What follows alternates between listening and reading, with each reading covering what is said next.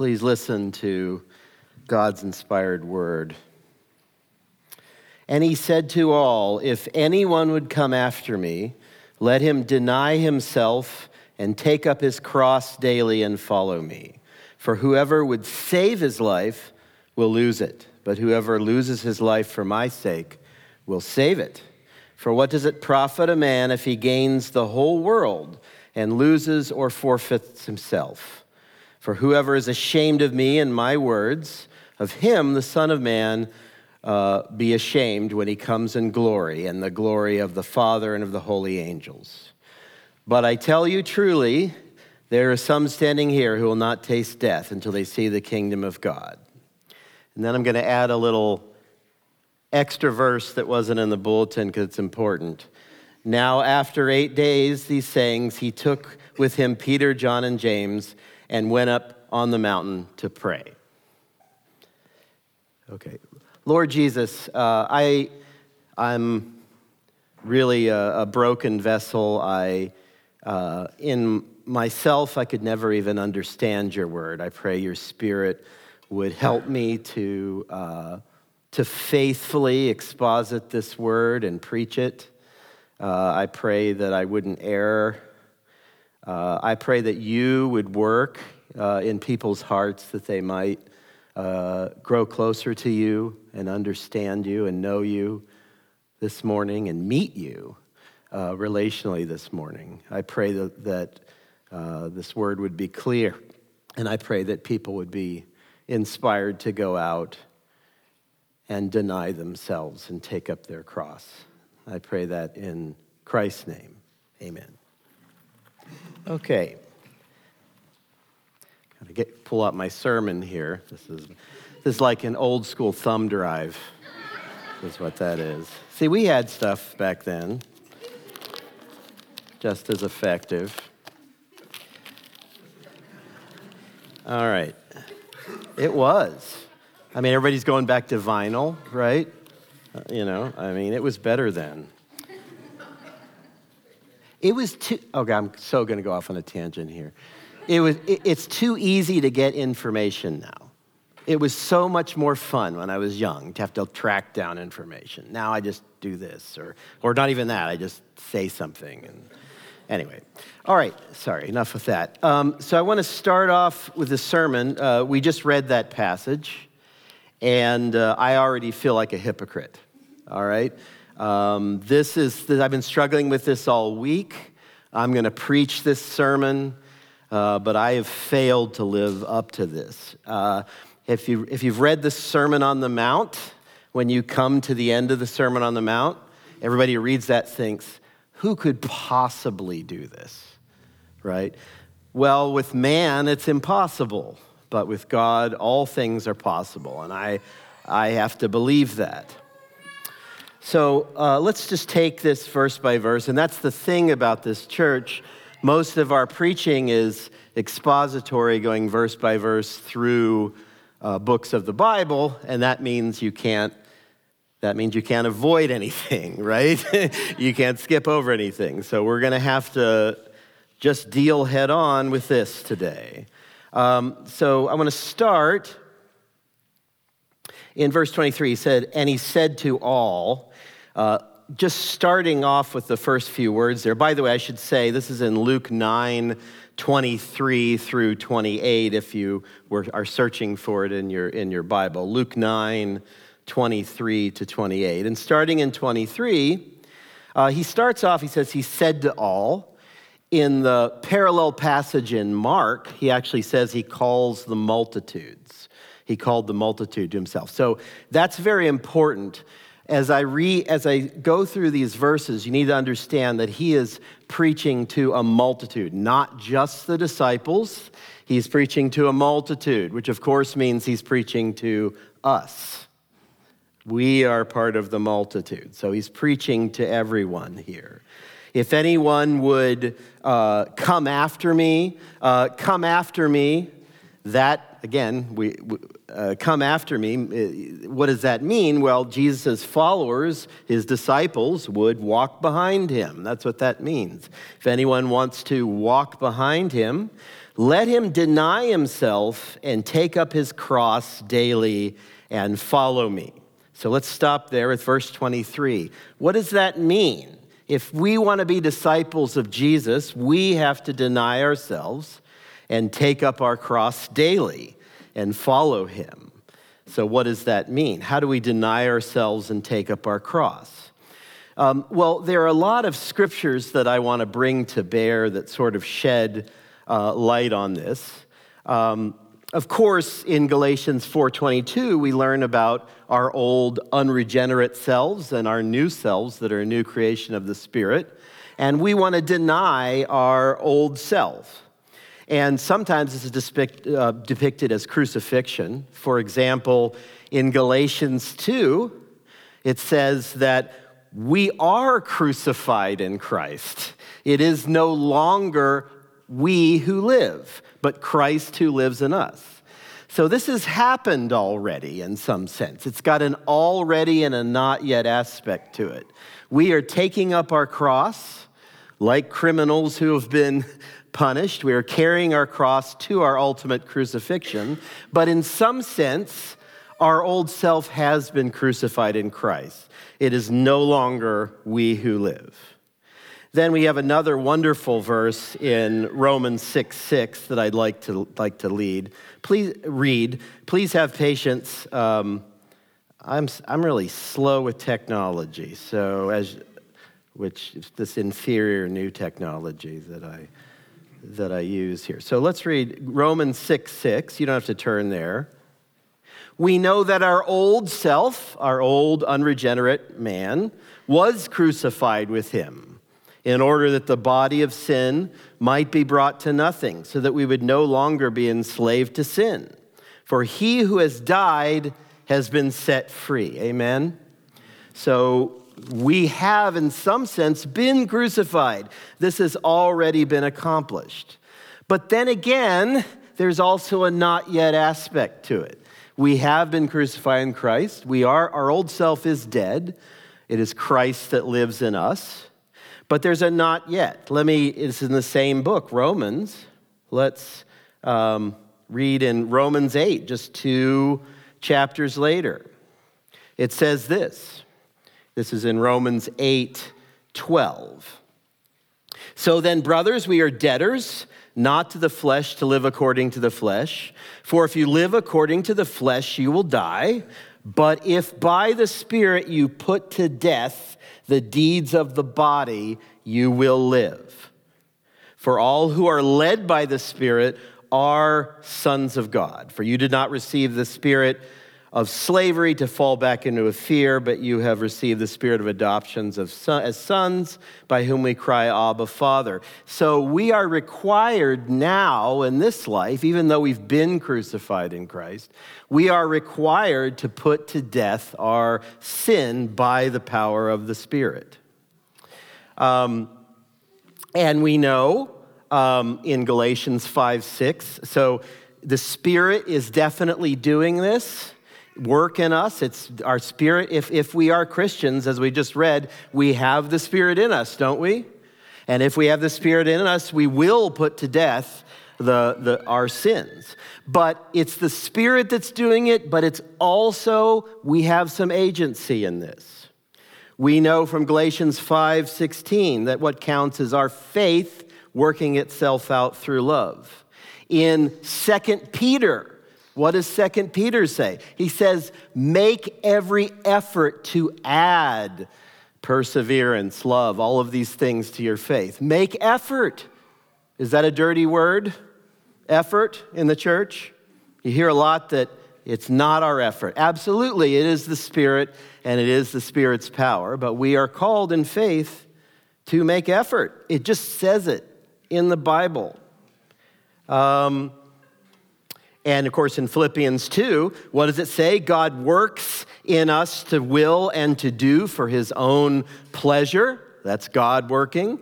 But what does it say right after that? So work out your salvation in fear and trembling. So, all through the Bible, it's the power of God First of all, on the cross, where we were already crucified, where we are, it is already Him living in us, through His Spirit that puts to death our sins now in our sanctification. And it is also our faith and our effort. We are called in faith to deny ourselves. We are called to deny ourselves. Am I making sense? Okay.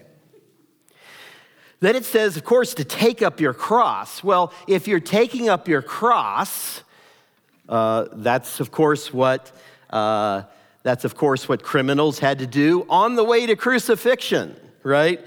So it's not just bear this burden now and then go have a coke afterwards. It's bear this burden on the way to your execution, right? And that's the already and not yet that I was just talking about, right?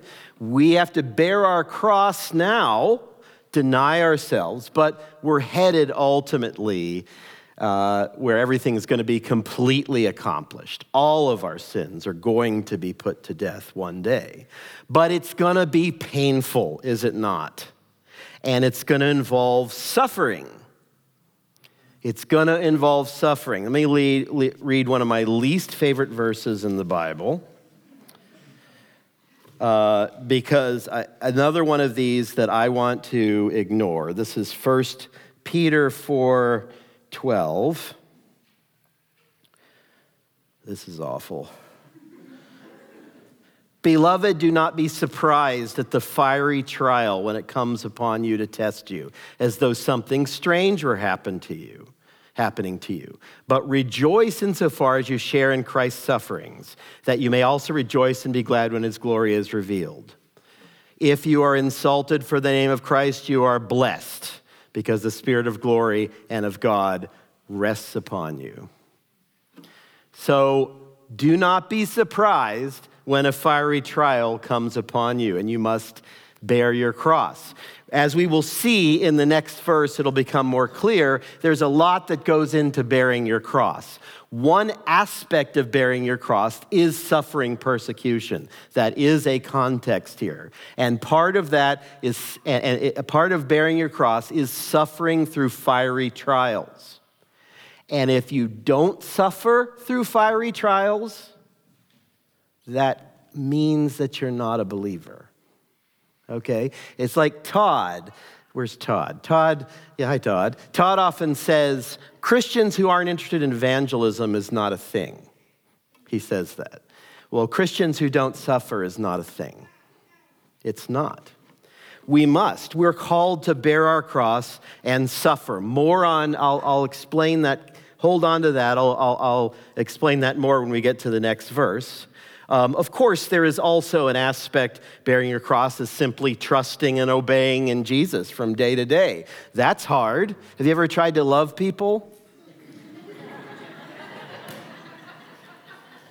That's suffering.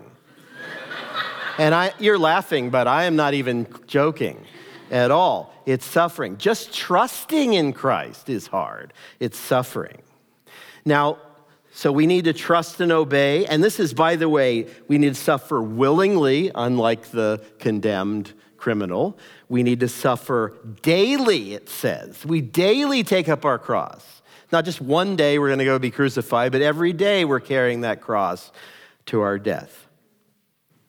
Now, I need to pause here for a minute. We've talked about the need to be willing to suffer. We've talked about the need to put to death our sins through the Spirit and through our faith and effort to deny ourselves and to trust and obey Jesus and to love people. That's a lot. That's carrying your cross every day. But I want to pause here for a minute. This passage um, has an emphasis on human responsibility, this particular passage. That's why I've kind of been talking about this is a challenge to us day to day to do things. Okay, but I, of course, we know there are many other passages that emphasize God's grace as well. We know that He is, from John, He is the vine and we are the branches. Apart from Him, we can do nothing. So, effort apart from uh, the Spirit's power is completely useless. We also know, and from Hebrews, that we're supposed to daily boldly approach his throne of grace, right? There's always forgiveness.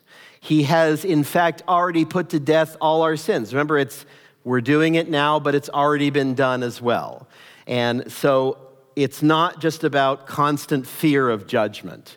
It's about as you fail, going before Him, confessing your failures, asking for His power, uh, being in relationship with Him, and having His love pour out on your spirit. Okay, are you with me on that? Uh, Christians do not have a spirit of fear of judgment. They don't. We have a, we know God's grace. So I don't want to give you the wrong idea here. I don't want to. It's just just this particular passage tends to uh, emphasize human responsibility. Are you with me on that? So that's kind of why I'm a little bit on that side. Everybody okay? Anybody want to leave now or? All right.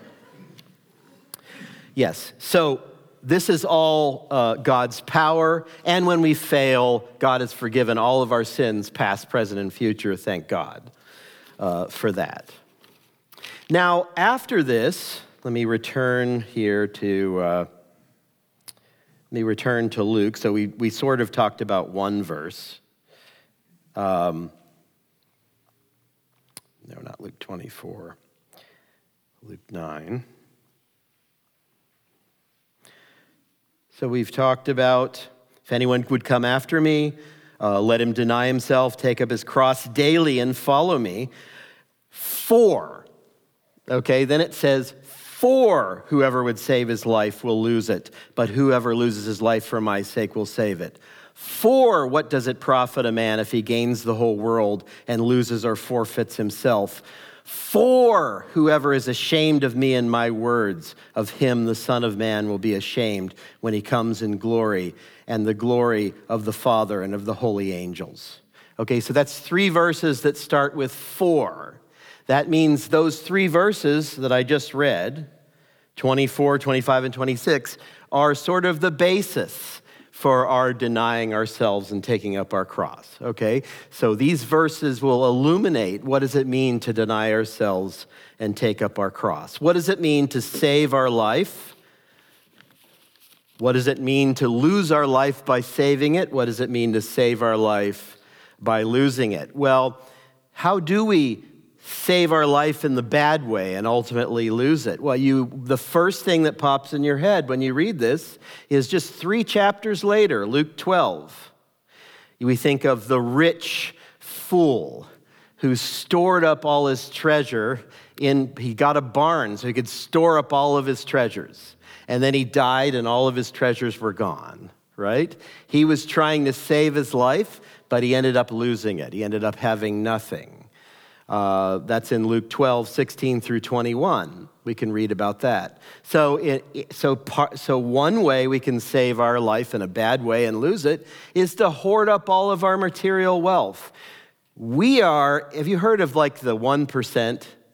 You know, like in, in our country, people sometimes talk about the 1%, right? You know, the, the people that are, are wealthiest? Well, the truth is, everyone in this church is in the top 0.0001%, more like, if you th- look historically. It may not feel like that way to you, but uh, we are generally, maybe not everyone, but generally as a church, we are rich. And we need not to save our lives by hoarding up our wealth. That's one aspect, but there's so many other aspects to this. How do we lose our life by saving it? Well, look at the commandments. Why do we lie? Why do we lie? We lie because we think we're going to lose something if we don't lie, right? Why do we steal? We think we need it. We're going to lose something if we don't steal. Same with murder. What about adultery? What about our sexual sin? We're afraid. We're, we're think, we feel like we're going to lose something really important and worldly if we don't indulge in our sexual desires. So, in many ways, we are often trying to save our lives in a bad way, day to day. Are we not? Do you agree? That's a constant battle for us. We're trying to hold on to our worldly things. I do this. I do this. Sometimes I waste time. Okay? I'm trying to save my time. That's what I'm trying to do. And that's the path to, uh, to losing your life. So, how do we lose our life to save it? Okay. Well, one way is, and again, you have to look at the parallel passage in Mark. In the parallel passage in Mark, he says, um, he says to take up, he says we need to take up our cross uh, for the sake of me and my gospel. Okay, is what he says in the parallel passage Mark. This is not in Luke, what we're reading, but in the parallel passage in, in Mark, uh, Jesus actually says, We take up our cross daily for the sake of the gospel and, of, and for me, for me and my gospel. So, uh, so, definitely part of our denying ourselves and not losing our life, but saving our life by losing it, is devoting ourselves to Christ and the gospel. Okay, so that could mean that could mean a lot of things. It could mean um, it could mean evangelism, it, certainly. It could mean ministering to people in the, the gospel or, do, or supporting other people who are ministering in the gospel. As I said when I prayed for the uh, prayer and care team, what's always alongside the gospel in the scriptures is mercy ministry. Let me lead, read you another verse. This verse is from Matthew, Matthew 25. This is Matthew 25, verse 31.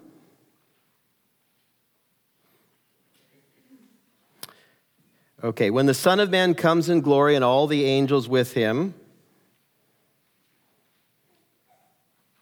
Ah, let me skip down just a little bit.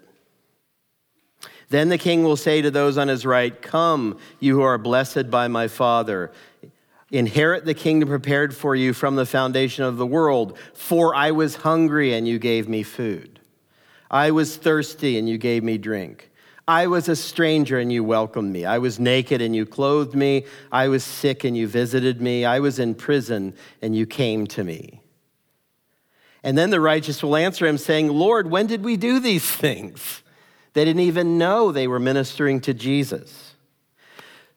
So, what does it mean to lose our life? It's to not hold on to worldly things, to not hold on to sin, to not hold on to old religion as well.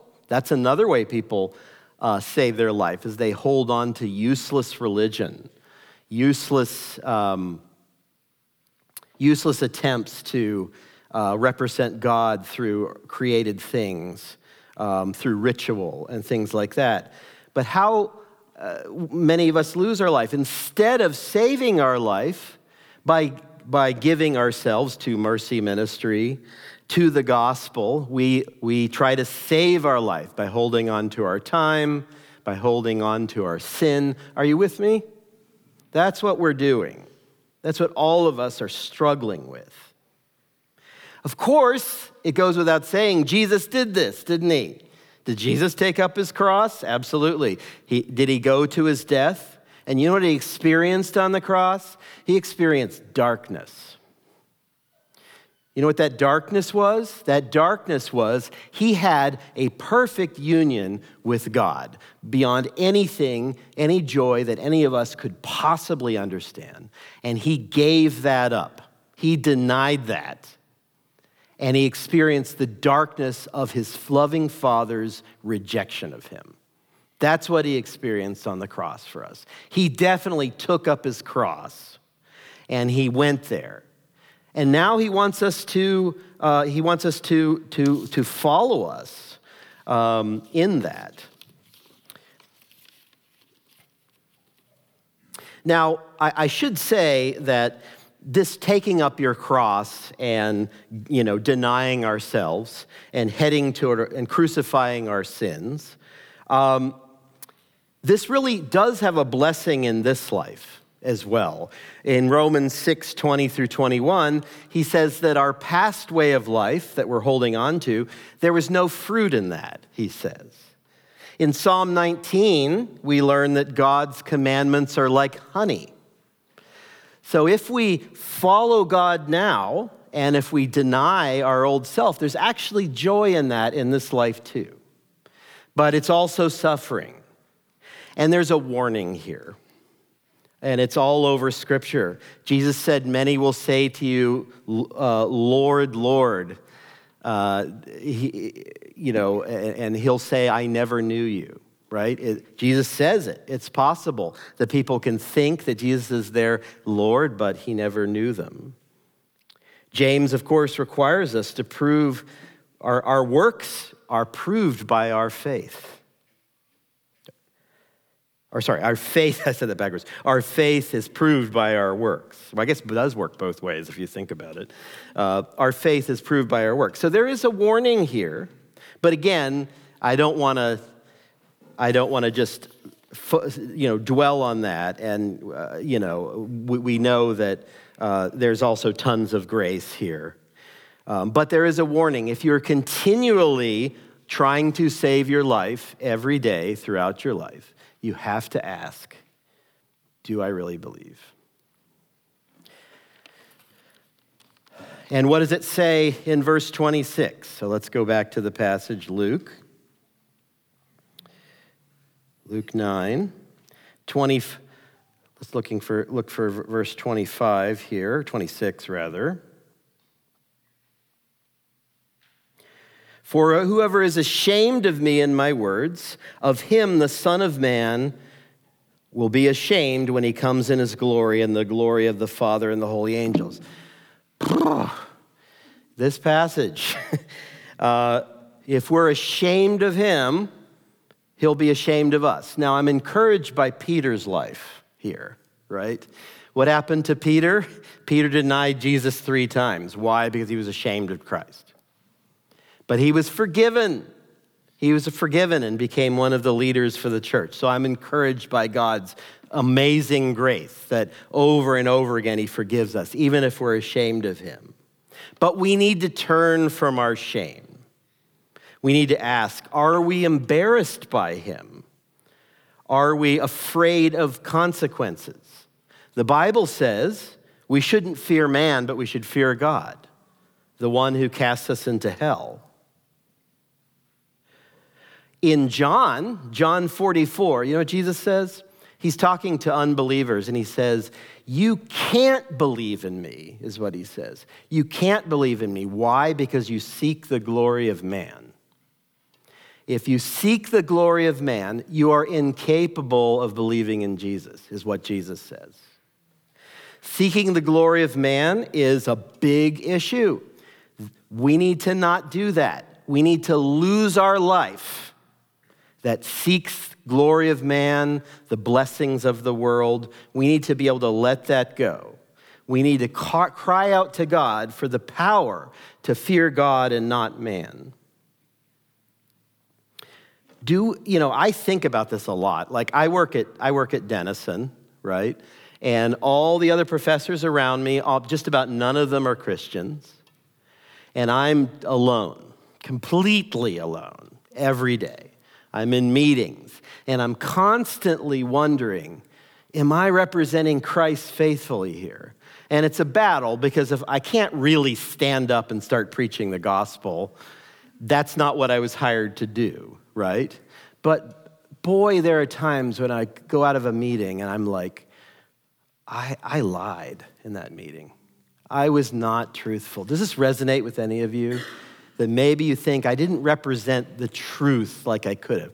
Don't, I don't necessarily have to stand on the table and preach Jesus, but boy, I, I really gave the appearance there that I go along with something that, that I don't. I was trying to save my life save my job. Heck, I wasn't, it wasn't even my job. I've got tenure, you know? It, it's, it's not, I know, so I have no excuse, right? You know, I can't be fired. But you know what? I can be condemned by everyone I work with. I don't want to be condemned by everyone I work with. But here I'm called in these verses. I need to deny myself, take up my cross, I need to be willing to tell the truth and not save my life. There is a personal, personal dimension to this with Jesus, by the way. I'm going to read again. This is going later on in, in Luke. This is in Luke 22. 22, 28.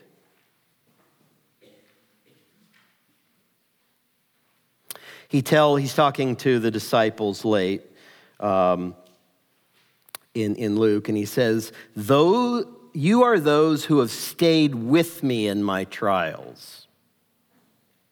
And I assign to you, as my Father assigned to me, a kingdom that you may eat and drink at my table in my kingdom and sit on thrones judging the 12 tribes of Israel. Why? Because they are the ones who stood with him in his trials.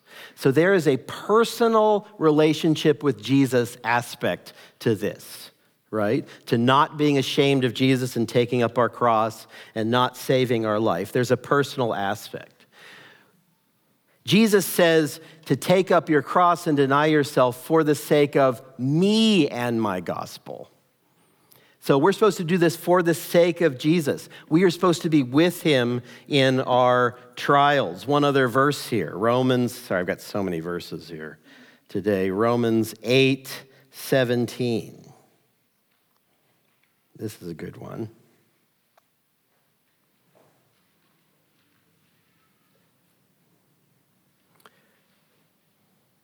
Oh, I'm in Matthew. Technology. Sorry, 817.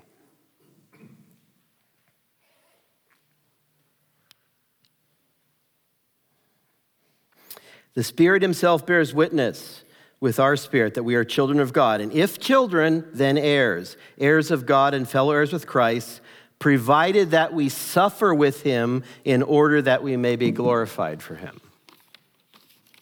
We must suffer. We are called to suffer with Him, with Jesus. When we are suffering, when we are being persecuted, when we are trying to love crappy people that, and it, really painful, uh, we are suffering with Christ. And there's a relational aspect to us. Being ashamed of suffering, you're being ashamed of suffering with Jesus, who's the one that you love more than anyone else in the world. Does that make sense?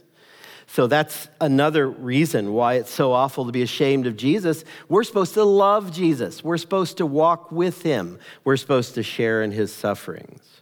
So we need to turn away from that by the Spirit. And of course, we know a student is not greater than his master, right? If the master will suffer, uh, we will too. And we need to take up our cross and do that. Now, this last verse, this is verse uh, 27. We've talked a lot about denying yourself, take up your cross, and all the different things that that means, whether that be uh, suffering persecution, whether that be loving people, trusting and obeying Jesus, uh, putting to death our sins. All of that is very painful. Uh, and we are called in the Spirit's power uh, to do that. Um, but then in verse 27, he sort of uh, goes off on a little tangent here. He says uh, that many of you will not taste death until they see the kingdom coming in glory. What does that mean? Has the kingdom come in glory yet? I mean, because all the people he was talking to at the time are dead, right? All the people that he was talking to are dead.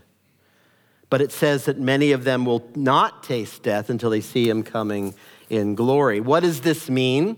Well, there are a lot of people that debate this and sort of, you know, wonder what it means. Here are some things that it, I think it definitely means all of these things. First of all, the very next passage, which I guess is next week's sermon, is about the transfiguration. Right, the transfiguration of Jesus. And definitely Peter, James, and John were there uh, to see that. So that was definitely that in one way directly in the very next verse uh, fulfills it. Um, there's definitely his resurrection that many of them saw. Um, and then there's also Pentecost. That happened 50 days after uh, he left. And uh, what was Pentecost? That was when we all received visibly God's Spirit. And everywhere you see the kingdom talked about in the scriptures, it's really talking about the presence of Jesus and the presence of his Spirit. In Romans uh, 14, 14 uh, 17, let me read that.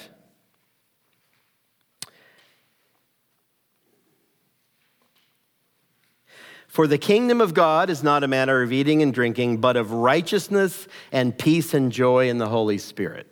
So the kingdom of God is a matter of peace and of righteousness and peace and joy in the Holy Spirit. That is the kingdom of God. The Spirit came visibly at Pentecost. And there were people that Jesus was talking to at this time in our passage in Luke who did not, who did not live to see that.